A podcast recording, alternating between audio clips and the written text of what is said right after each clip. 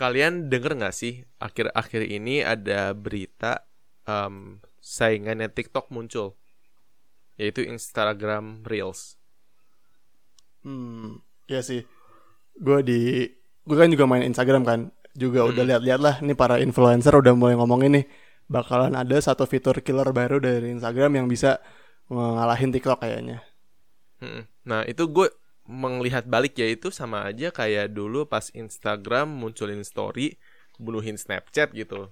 Kayak ini langkah keduanya Facebook nih mungkin salah satu perusahaan sosial media terbesar mau kalahin Hmm, TikTok juga gitu. Terus yang Ya, kemarin gue dapat info juga tuh awalnya tuh Facebook tuh emang udah mau beli TikTok gitu tapi TikToknya nggak mau lepas katanya gue nggak tahu sih gitu. Akhirnya Ya, ya. mereka pakai cara keduanya gitu ya.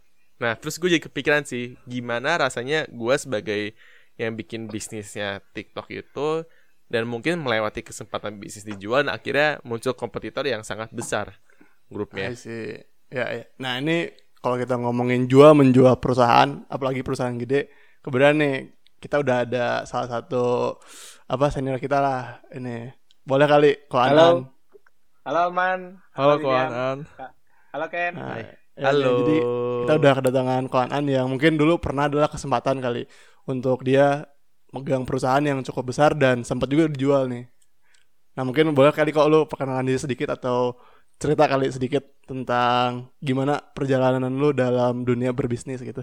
Nah, gua tuh mulai belajar bisnis tuh sebenarnya tahun 2005. 2005 gua pertama kali tuh punya travel namanya Cititran. Terus ya gua tuh kemarin pada tahun 2019, ya 13 tahun kemudian tuh gua jual Cititrannya ke Hmm. Bluebird, Bluebird Group. Hmm. Nah, jadi mungkin 13 tahun ya perjalanan bersama Cititran dari awal ngebuat sampai akhirnya eh, ditawar dan kita lepas akhirnya seperti itu sih. Hmm.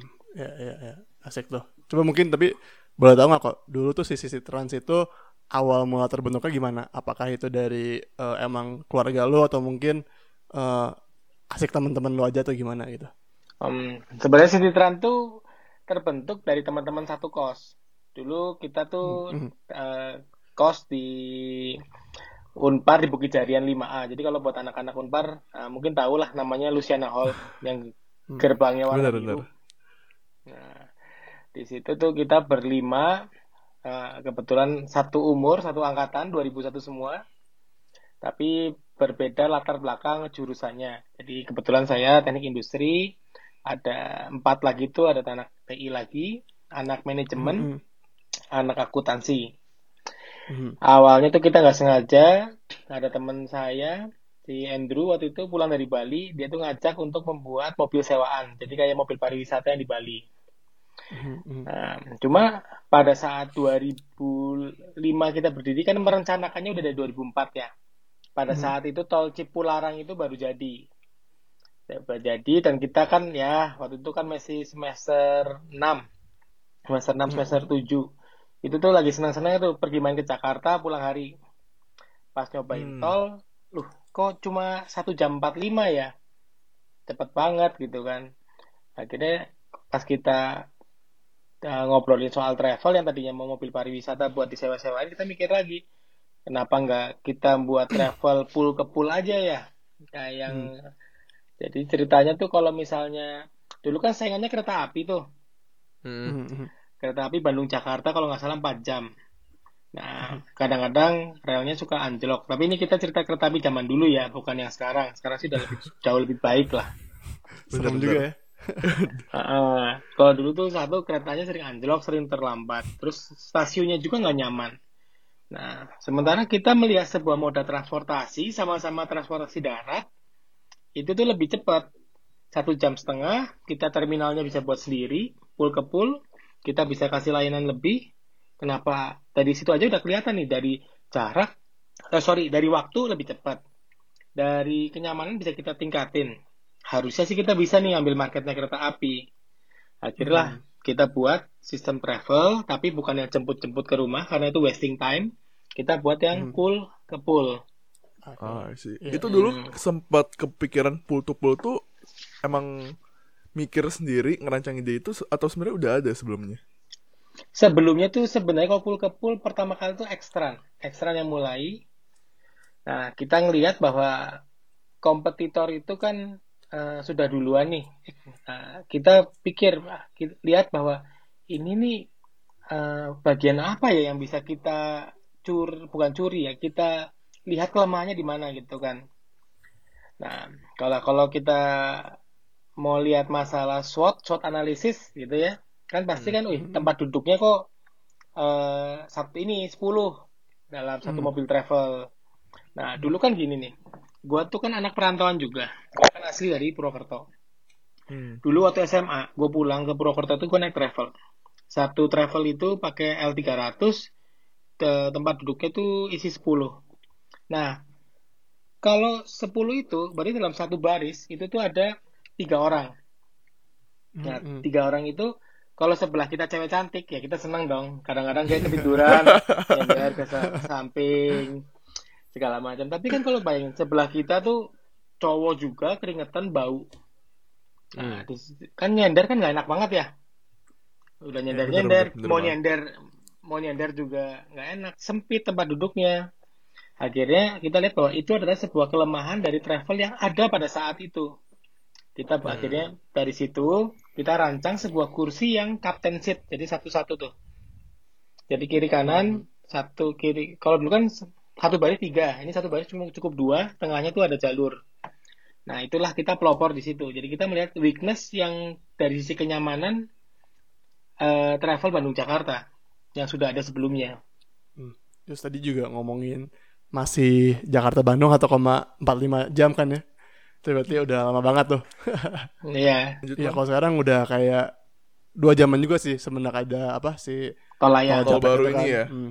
Ah, Udah sempat naik ke 4 jam, 3 jam, sekarang udah turun lagi lah. Jadi mirip-mirip dulu. hmm. Nah, tapi ini ngomongin City Trans ini yang udah lu bangun kok dari lu masih kuliah gitu sama teman-teman lu udah berapa 13 tahun ya kok berarti kurang lebih. 13 tahun. Terus sampai akhirnya lu putusin itu terjual tuh ap- gimana sih kok? Apakah memang sudah capek atau bosen atau gimana tuh? Atau tadi ceritanya mirip kayak TikTok gitu. Di udah mau udah mau diembat sama grup besarnya yang udah ada gitu kan, Bluebird. Kayak- Hmm, kalau misalnya kita ngomong soal dijual, kenapa enggak sih? Eh, mungkin pemikirannya kita berlima beda-beda ya. Cuma ke- Mm. dari di sini kita akan, saya akan ceritain apa yang saya pikir. Pertama adalah em, kita melihat bahwa kita tuh dari sisi pribadi kan berlima. Berlima aja pikirannya banyak nih, beda-beda. Nah, Iya, iya. Terus eh, gimana sih kalau ada tawaran sejumlah uang sekian, Mm-mm. kan kita pikirin ya, maksudnya apakah berlima ini kita dapat terus-terusan nggak sih bareng terus? Nanti kalau kita ada punya anak, apakah anaknya mesti bisa di situ nggak? Mhm. Nah, karena pikiran-pikiran semacam itu, jadi begitu ada tawaran segini ya, saya memilih untuk keluar. Karena dengan eh, dana segitu, saya bisa buat bisnis baru, saya bisa kalau mau males, males-malesan juga bisa, mau pensiun gitu kan. Hmm. Iya, iya. Nah, jadi saya pikir ya udahlah, udah saatnya dijual. Oke, oh ya, I see. Jadi emang lebih karena eh, kelihatannya kalau lo dibawa ke generasi selanjutnya mungkin takutnya malah nggak berkelanjutan ya kok kalau gitu ya. Ya, karena kan yang punya banyak ya, berlima. Hmm, hmm, hmm. Jadi emang pada saat itu pada endingnya emang dibeli sama suatu grup dan itu cukup ternyata angkanya cukup memuaskan ya kok. Nah kalau misalkan Iya. pada saat itu ternyata kita nih yang pengen beli kita kita entah Kenny, Alman atau gue sendiri kok pengen beli. Sebenarnya prosesnya itu kayak gimana sih pada saat itu? Eh, prosesnya tuh sama aja kayak cowok PDKT ke cewek. Waduh. Waduh, ternyata pendekatan gitu. Gimana tuh Ya, coba sa- jelasin? Sama. Jadi mer- merger and acquisition tuh mirip lah. Kalau kalau gua jelaskan dengan bahasa gamblang tuh sama aja kayak orang lu PDK, kita kita cowok PDKT ke cewek. Hmm, hmm. Mm. Pertanyaan tanya-tanya dulu dong. Eh, itu mau dijual nggak sih gitu kan? Sama sama aja kayak eh itu dia masih single nggak sih? Hmm. Nah, tanya-tanya dulu. Nah, kemudian eh, kita lihat kan, maksudnya eh, begitu dia datang, dia kan pasti eh, ngobrol dulu nih. bahwa kita berminat sama uh, perusahaan Anda. Hmm. Hmm. Perusahaan Anda, oke, okay, boleh nggak nih? Um, gue periksa dulu ya laporan keuangan, masa laporan keuangan dari Cititran ya pada saat itu. Laporan keuangannya itu diperiksa dulu, terus dilihat, mereka mulai nempatin orang keuangan untuk meeting dan segala macam. Sampai akhirnya mereka mendapatkan hampir semua data. Jumlah penumpang, tritasenya berapa, terus eh, benar nggak sih laporan keuangan yang disampaikan oleh gua gitu kan namanya orang itu kan pasti kan mereka pengen ngecek loh benar nggak sih jangan laporan keuangannya palsu atau jangan-jangan ininya eh, nggak benar penumpangnya cuma ditambah-tambahin gitu itu Benar. berlangsung kira-kira mungkin prosesnya hampir enam bulan hmm. oh. nah setelah semuanya udah lengkap nah, keluarlah nih harga penawarannya sekian. Hmm. nah hmm. jumlahnya berapa itu kan bisa udah beredar lah ya di internet. Bener-bener nah, di internet tapi dengan syarat misalnya uh, ah, PT-nya harus baru nggak mau pakai PT lama. Terus apa namanya karyawannya harus uh, kita mulai dari nol lagi. Jadi gini kalau perusahaan karyawan dinolin di perusahaan baru ini karyawan nol lagi itu maksudnya gini berarti dari perusahaan lama itu harus ada uh, kayak apa ya dikasih pesangon dulu habis itu ditawarin lagi mau masuk lagi nggak hmm. oh. jadi misalnya ada ada karyawan di perusahaan yang lama ini udah bekerja 10 tahun Nah, maka dia dianggapnya pensiun dulu. Ada pesangon, habis itu baru diterima lagi di perusahaan yang baru. Oh, oke. Okay. Ini ini emang sesuatu yang wajar dilakuin ketika adanya pembelian perusahaan atau cuman kondisi kemarin aja kok? Uh, wajar sih. Karena perusahaan baru kan pasti kan nggak mau menanggung untuk kayak tiba-tiba nanti karena begitu karyawan yang lama pindah keluar semua nih. Misalnya gue tiba-tiba buat perusahaan juga karyawannya pindah. Mereka menuntut pesangon kan yang udah 10 tahun, 7 tahun gitu. Jadi benar-benar di perusahaan baru ya hitungannya tuh fresh, mulai dari nol lagi. Hmm. Uh, jadi banyak hal-hal yang disesuaikan lah. Jadi it, proyek penyesuaiannya itu makan lagi enam bulan lagi. Hmm. Oh, ya. Jadi pemeriksaan, harga keluar, habis itu penyesuaian lagi gitu loh. Oke, okay. tadi kan sempat dibahas juga kan kayak kalau itu prosesnya enam bulan awal itu adalah proses ngeceknya dari perusahaan. Hmm tentang perusahaan City Trans entah tentang data-datanya tentang ekonominya kayak gimana dan enam bulan selanjutnya itu lebih ke penyesuaian si dari City Trans orang-orangnya ke Bluebird lagi. Iya, ibaratnya di perusahaan baru itu mereka seakan-akan melamar lagi lah gitu loh. Hmm, oke oke oke. Ada proses lagi nggak kok setelah itu? Proses sih lebih karena legalitas ya, pengecekan PT segala macem, terus aset-aset, bahwa ini asetnya benar nggak punya Cititran PT yang lama jangan-jangan statusnya mobilnya mobil pinjaman atau apa. Itu ada hal-hal seperti itu ada. Nah, itu di, yang diurus di enam bulan awal itu? Ya termasuk peng, di enam bulan awal yang pengecekan ya. Jadi kalau orang PDKT tuh ngecek bibit depet bobot. Bener nggak sih? Bener, bener. gitu kan? Uh, anaknya si ini atau gimana gimana gitu. Dari proses itu yang paling susah itu yang mana kok mungkin? Yang paling susah sebenarnya adalah mengambil keputusan di kita internal kita sendiri sih. Karena di situ hmm. kan ada yang kerja, ada yang pemegang saham aja, ada yang kerja tapi sahamnya udah tinggal sedikit. Mereka pasti punya pemikiran yang berbeda-beda. Iya, benar benar. Ada yang tetap pengen kerja, ada yang tetap pengen punya saham, ada yang pengen jual karena sama aja kayak main saham kan. Beli saham ini, yep berapa belas tahun kemudian dijual gitu pasti beda-beda. Ada yang sudah punya keluarga ada yang belum pasti semua berbeda. Jadi At, tiga jenis lima jenis pemikiran itu yang kita harus putuskan bahwa ini mau dijual dan harga berapa sih yang menurut kalian tuh memuaskan gitu. At the end-nya itu um, ini mungkin kalau yang gua nangkep ya kok ya. Hmm. sempat belajar dari teman-teman juga yang udah berbisnis gitu. Hmm That's why pentingnya namanya saham atau enggak kepemilikan usaha itu bermainnya di sana. Gitu gak sih kok? Karena kan kalau bisa dibilang ya udah berarti kalau emang ada vote-nya 51% dalam pemilik usaha itu ya udah emang bakal bakal ngikutin orang yang mempunyai kekuasaan atau enggak yang mempunyai share sebanyak itu. Atau atau enggak? Secara secara hukumnya memang seperti itu kan kalau 51% setuju ya sudah selesai gitu kan cuma kan kita juga bersahabat 13 tahun. Nggak hmm. mungkin kita bisa ngomong bahwa udah lu udah 51 persen lu nggak suara lu udah nggak dihitung nggak bisa lah. Di, di di dendam lagi nanti ya yeah, nanti dendam kan. Nanti dendam nanti gimana. Maksudnya kan kita pengennya kan sudah pisahan juga tetaplah ngobrol. Siapa tahu kalau ada hmm. bisnis baru lagi juga kita masih bisa gabung lagi buat yang lain lagi Yep, yep, yep, yep. Nah, benar, tapi benar, nggak salah. 51% persen setuju, kan, udah selesai. Atau hmm. bahkan 50, 50 persen plus satu ya.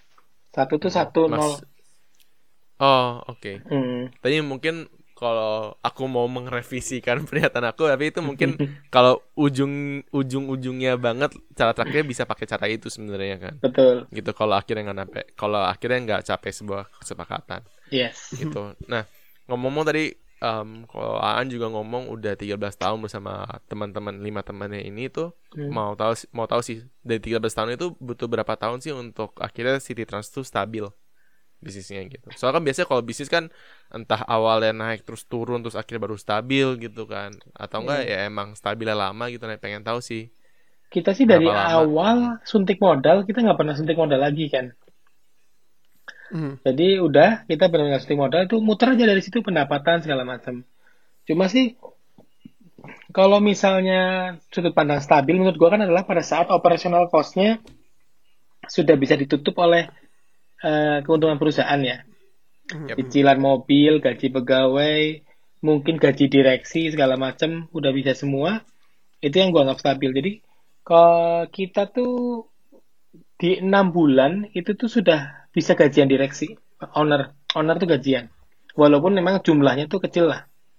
Kayaknya dulu tuh 675 ribu satu orang. Cuma buat bayar hmm, kos di Luciana Hall tuh. Waktu itu gue masih ingat. Lumayan. Hmm. lumayan lah kalau tetap terus kalau ngomongin modal mungkin kalau di bisnis kan ada istilahnya BEP kan break even point kan. Iya. Yeah. gitu ketika modal balik gitu itu kapan kok? Uh. di waktu itu juga berarti atau Jadi gini nih, kalau kalian mau punya bisnis yang berhubungan kendaraan, ini tuh kita ada ada cara mainnya nih. Triknya seperti ini. Kita DP mobil sama karoserinya itu kan kira-kira nilainya 20%. persen, 20 hmm. sampai 30%. persen.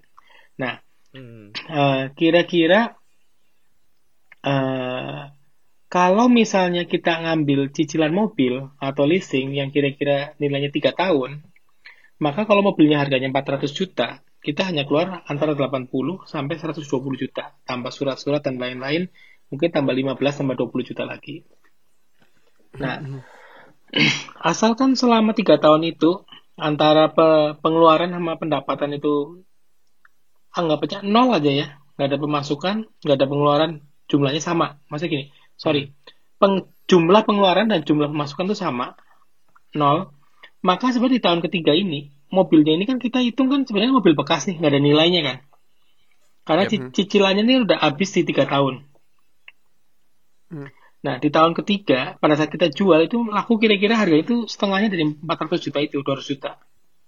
Hmm. Berarti sama aja kita naruh DP senilai 80 sampai 120 juta di tahun ke-0. Uh. Maka di tahun ketiga itu dapat duit 200 jutaan lebih. Hmm. Ya, jadi di situ aja oh, pengusaha-pengusaha travel bis itu tuh untungnya tuh setelah BEP 3 tahun mereka bisa jual bekasnya nilai dua kali lipat dari investasi pertamanya loh. Terus dia beli lagi nyicil lagi ya kalau berarti? Iya, dulu bahkan bisa satu dua. Satu mobil beli satu mobil, maka di tahun ketiga bisa beli dua mobil lagi dengan DP lagi. Lipat. Iya, iya.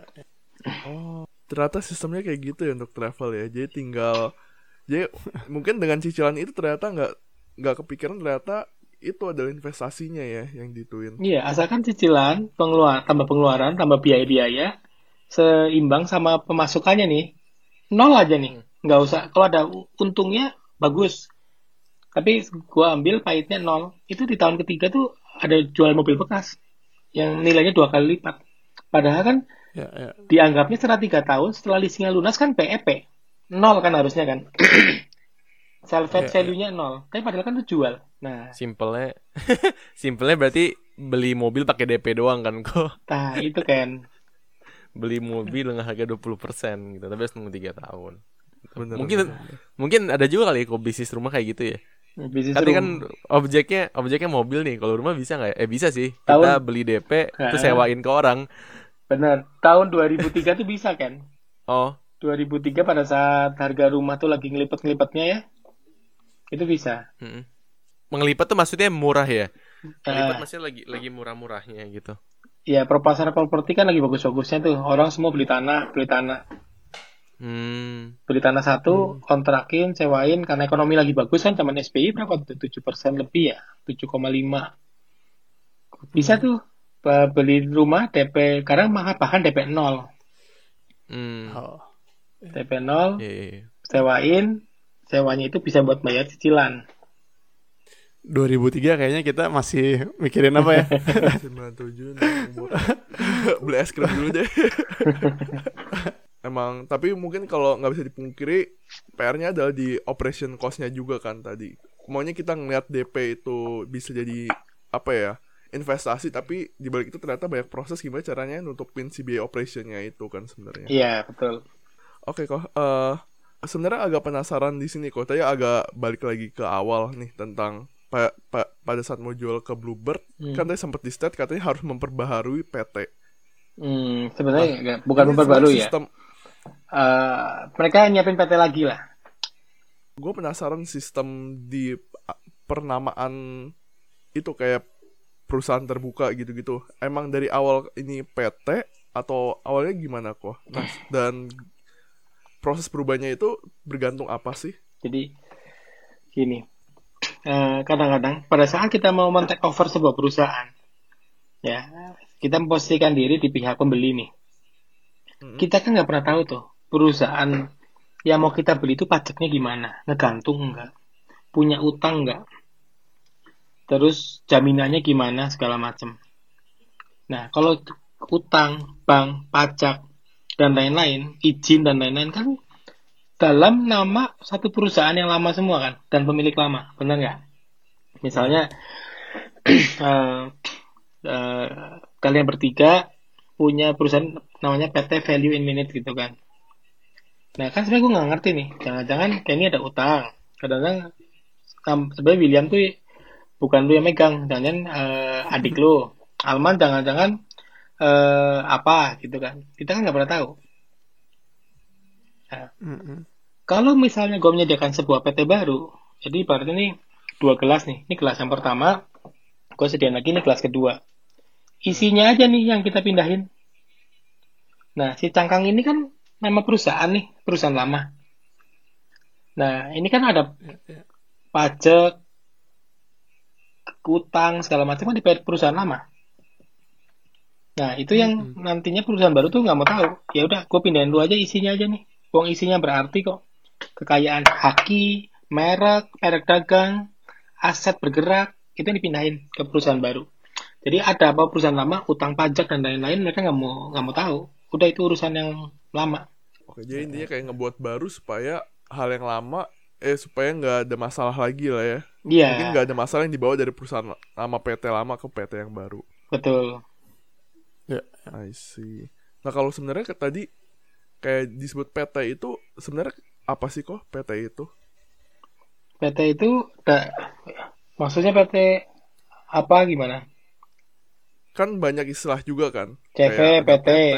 Iya kayak gitu. Sebenarnya apa sih itu kok?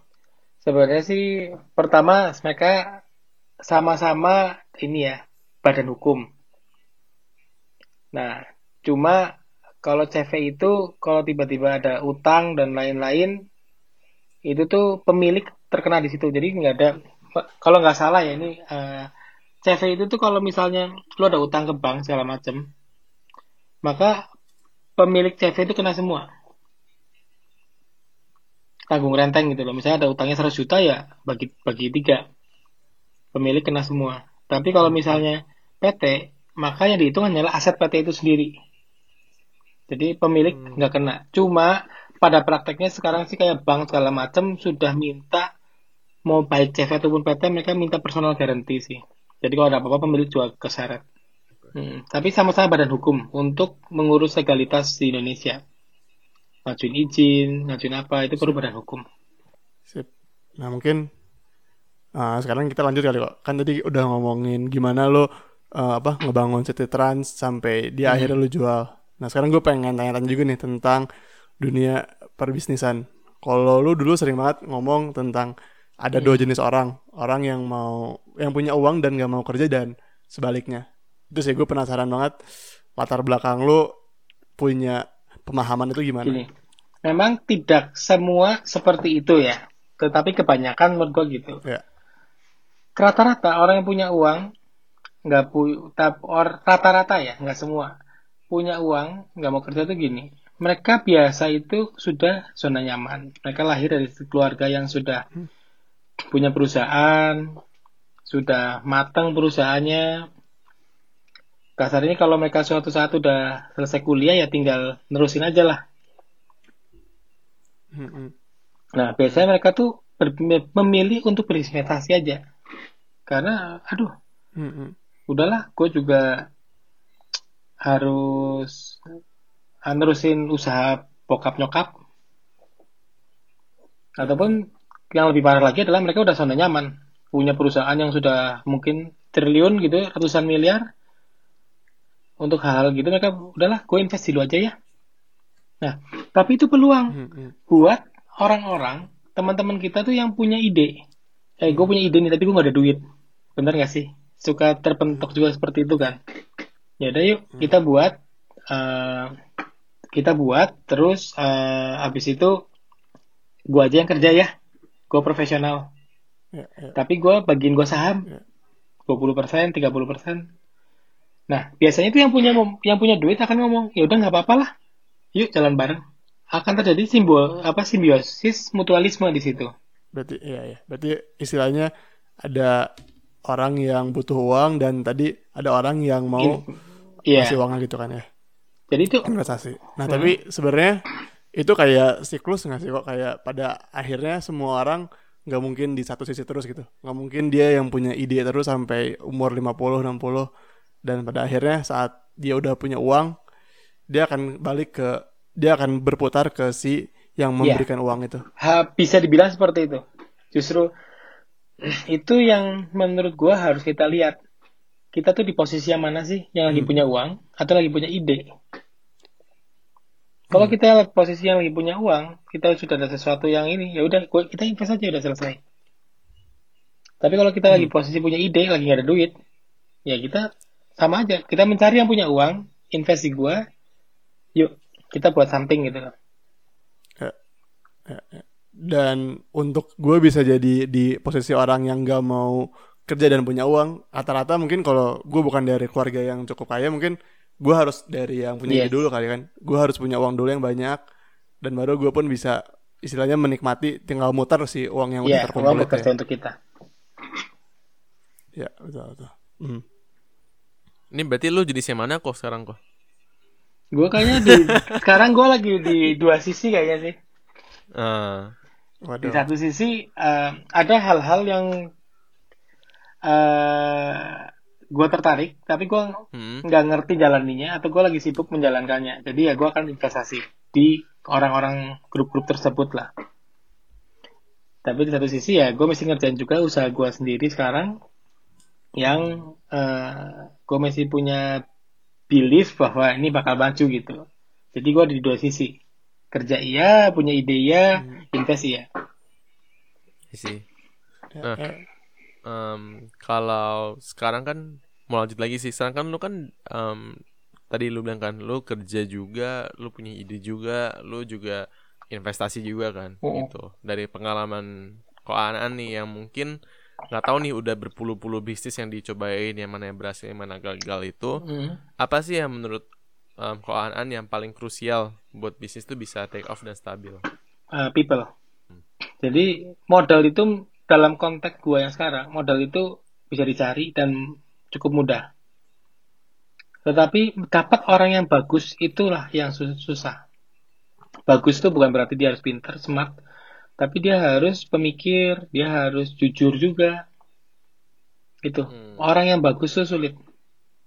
Jadi sekarang ini kalau bisa dibilang ya mungkin gue berburu manusia ya. Cari lu punya ide, tinggal cari siapa nih kira-kira orang yang oke untuk mengeksekusinya gitu ya.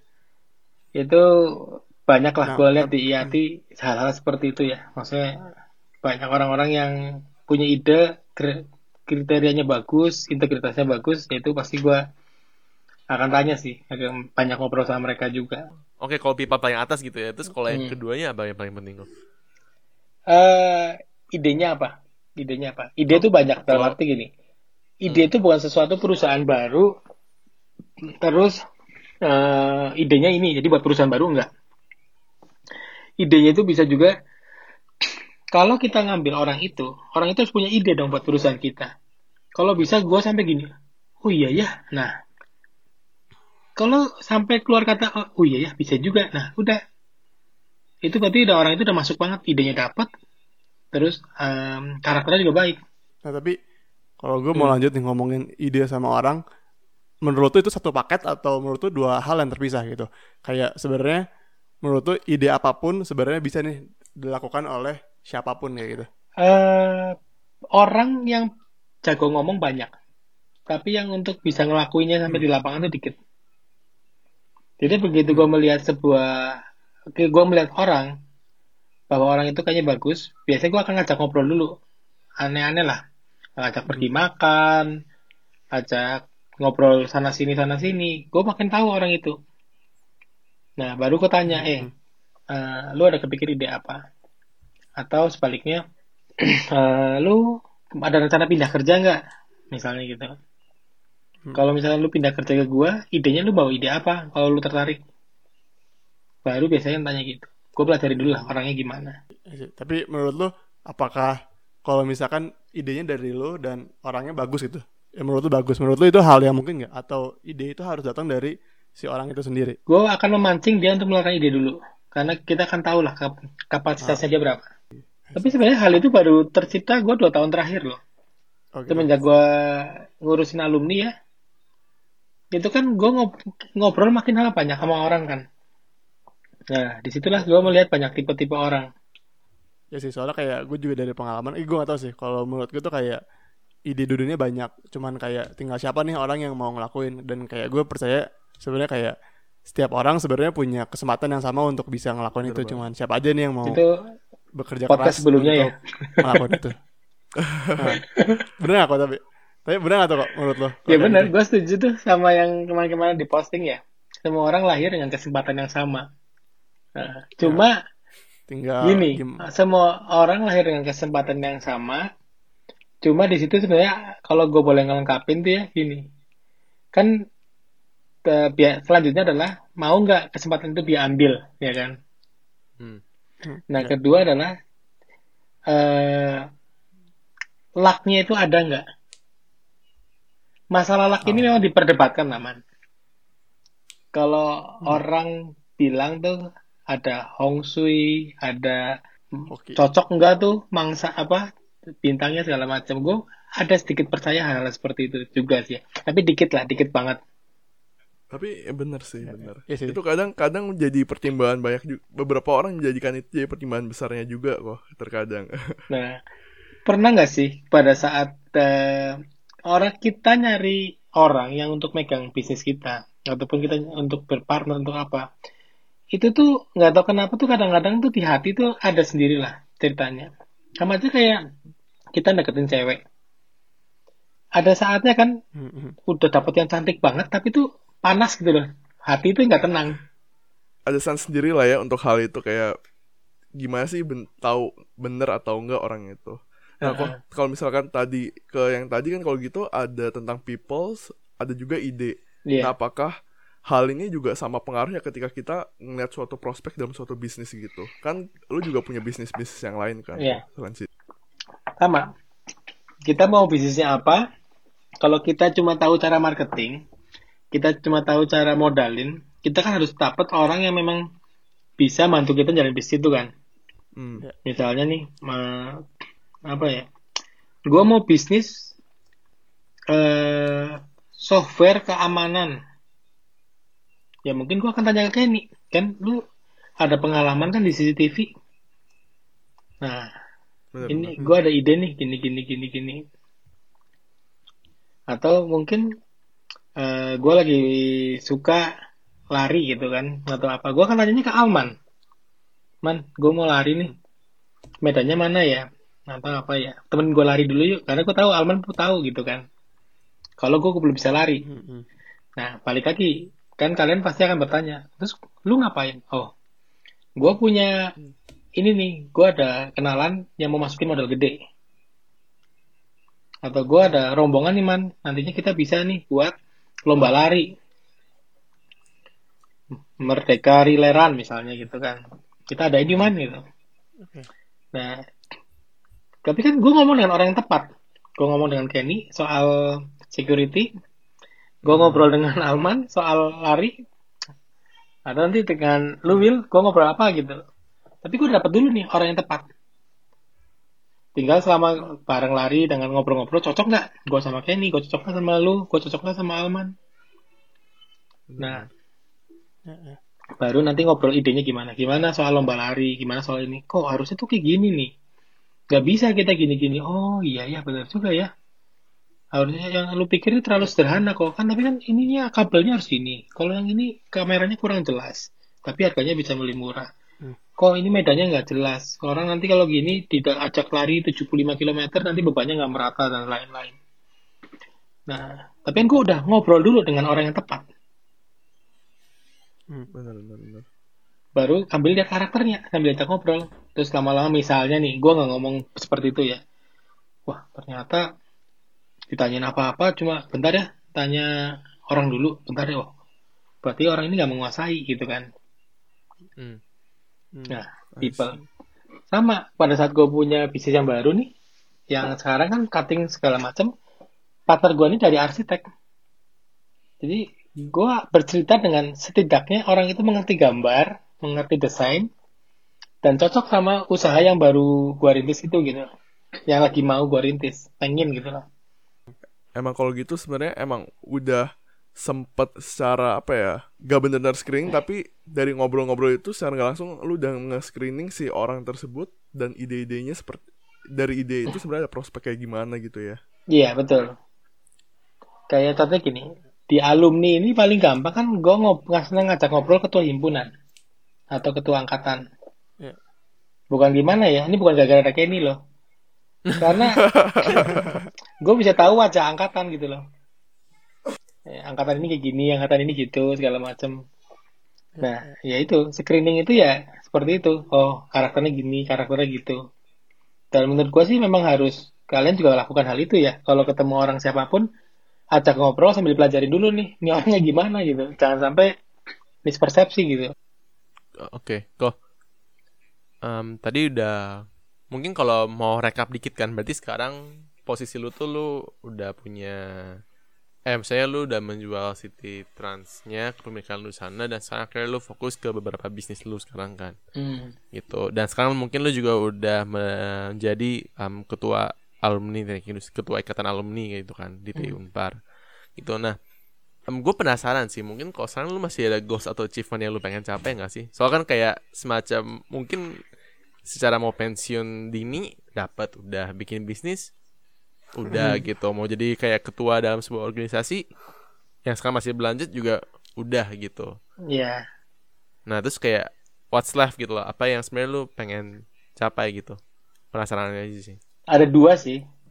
Pertama kalau buat diri sendiri sih gue pengen bahagia. Udah itu udah pasti lah ya itu standar lah ya semua orang pengen bahagia. Yep. Tapi kalau dari usaha sih eh, ada bukannya gua tuh maruk gitu ya rakus tapi ada level-level yang gue pengen sih. Kayak dulu let's say pada saat City Trans gue hanya level tuh regional. Jakarta Bandung ya kan? Gue nggak belum belum bisa se Indonesia kali ini gue pengen dengan perusahaan gue baru gue bisa se Indonesia mungkin kalau ada kesempatan gue bisa Asia ataupun dunia Hmm. itu adalah sebuah achievementnya gue nggak ngerti kapan gue bisa capai apakah itu tahun depan dua tahun lagi target ada cuma eh, harus disesuaikan juga lah ya dengan iklim usahanya lagi gimana, keadaan kondisi perekonomian dan lain-lain. Tetap ada untuk lebih berkembang lebih besar lagi. Karena di situ gue makin uh, gue makin suka karena gue pasti akan bertemu dengan banyak orang lagi. Berbeda bangsa, hmm. berbeda negara, itu pasti seru banget lah. Ya, ya. Oke, okay. kalau berarti kesimpulannya lu pengen bikin bisnis yang berskala mungkin nasional atau internasional hmm. dengan tujuan untuk lu bisa berkoneksi dengan orang bener nggak atau atau atau yeah. sebenarnya ada ada alasan lebih dalam lagi ya yeah. kalau bisnis pasti ada keuntungan ya oh iya itu tapi gue bayangin bahwa gue bakal ketemu orang dari negara ini gue bisa ngob gue ngobrol gue bisa berkunjung ke negara ini terus ketemu sama si ini itu sesuatu networking levelnya tuh dunia gitu. Hmm, dan hmm. kenapa kalau itu gue mau nanya lagi kayak kenapa lu pengen networking selevel dunia itu gitu? Apakah apa yang bikin lu mungkin penasaran iya, banget? Penasaran banget. Ya? Apakah apakah ujungnya maksud lu untuk lu bikin bisnis bisnis lagi kah atau kalau ya kenapa lu... bisnis bisnis lagi sih sebenarnya eh, nggak uh, tahu ya. ya. Uh -uh. Cuma mungkin karena lebih arah gue makin bisa mengenal banyak tipe orang sih dan itu kebahagiaan gue. Oke. Okay. Oke. Okay. Gue bisa mempelajari oh sih ini sifatnya gini, ini gini, ini gini. Dan mungkin sih kalau muluk-muluk someday gue udah pensiun dari ketua IATI, suatu saat ada yang tanya kok kita pengen kenalan sama di Eropa. Oh ada nih, gue ada kenalan. Akhirnya kan networkingnya tambah luas lagi dan itu berguna buat semua sampai kapan pun. Tapi kok, nah ini gue mungkin pertanyaan hmm. juga nih. Kalau zaman sekarang kan banyak uh, paradigma nih anak muda milenialis yang pengen berkontribusi untuk bangsanya. Cuman mungkin yang paling standar tuh kita bikinnya social entrepreneur. Hmm. Kita bikin something yang benar-benar nge-elevate orang-orang yang punya ekonomi rendah lah gitu. Nah tapi kalau dari sudut pandang lo apakah dengan berbisnis dengan berbisnisnya kan dalam artian yang kayak cuman jual beli standar kayak gitu nggak standar sih sebenarnya sih yang nggak kayak startup banget lah apakah bisa nggak sih sebenarnya kita ngebantu mengembangkan Indonesia juga gitu pertama kita bayar pajak yang benar itu udah. Ya, itu udah jelas kita membantu bangsa ini. Kedua lu jadi pengusaha pasti lu akan rekrut banyak pegawai kan. Ya oke okay lah ngomong aja sekarang digital bisa digantikan gitu kan. Tapi dengan kita membantu apa ngerekrut pegawai kita cuma bantu bangsa ini kan. Nah kalau dari sisi terus kita punya produk produk itu menjadi kebanggaan bangsa Indonesia bisa diekspor itu juga membantu bangsa ini makanya dikenal di internasional jadi nggak usah muluk-muluk okay. pertama-tama adalah lu bayar pajak aja yang benar lah benar-benar okay. karena kalau semua bayar pajak benar negara ini kaya kok jumlah penduduknya banyak. Bener banget sih. Nah tadi udah bahas it, udah bahas banyak banget kok. Nah kalau misalkan buat temen-temen nih, ada tips gak sih kok untuk tips and trick ketika mereka ini pengen nih start suatu bisnis? Ada gak sih beberapa hal yang mungkin perlu diperhatiin nih? Atau tips sesuatu nih dari Koanan? Pertama adalah kalian harus melihat partner mana yang sesuai sama kalian. Partner itu bisa kalian nanti berkongsi ataupun bekerja sama sebagai vendor ataupun pemas vendor ataupun ini ya uh, klien. Hmm. Kalau kalian udah dapatnya dapat dari situnya, people-nya kalian tahu, tinggal idenya itu apa. Idenya itu timbul dari situ. Ketemu ngobrol tigaan terus sama-sama idenya kan berkembang. Siapa tahu kalian punya sajian televisi nanti gitu kan. Ataupun punya apalah media sosial yang berhubungan dengan podcast dan lain-lain. Nah, people-nya dulu tentukan siapa aja yang mau dilibatkan, habis itu idenya apa. Nah, bisa juga sebenarnya ide dulu baru people. Tapi kalau gue sih cenderung people-nya dulu baru idenya. Tipsnya itu aja sih dari gue. Sisanya berarti hmm. sisanya tinggal kerja keras ya berarti. Kerja keras, kalau nggak ada uang cari tadi yang mau investor. Hmm. Dan selanjutnya biarin mengalir ya, berarti. Itu aja dulu. Nanti akan terbuka sendiri kok jalannya. Kayak kita main game aja.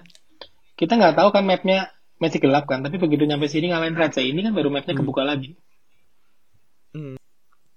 nah uh, mungkin thank you banget kawan An udah sharing nih di podcast Value in Minutes. Nah kalau misalkan nih ada teman-teman yang pengen nanya-nanya Kuan An, boleh nggak nih? Oh boleh. Bisa nanti bisa dikontak kok. Boleh boleh. Boleh banget. Nah mungkin jadi buat teman-teman uh, yang penasaran detailnya kayak gimana, apalagi ini kan suatu bisnis city, tra city trans yang booming banget kan, khususnya orang-orang di Jakarta ke Bandung atau kebaliknya pasti tahu lah bisnis ini. Boleh nih nanya-nanya ke Kuan An, nanti kontaknya bakal kita sharing di podcast. Hmm. Lihat IG lah ya, nanti kasih kasih IG-nya. Siapa tahu mungkin punya ide bisnis butuh investor. Nah, iya bener banget tuh.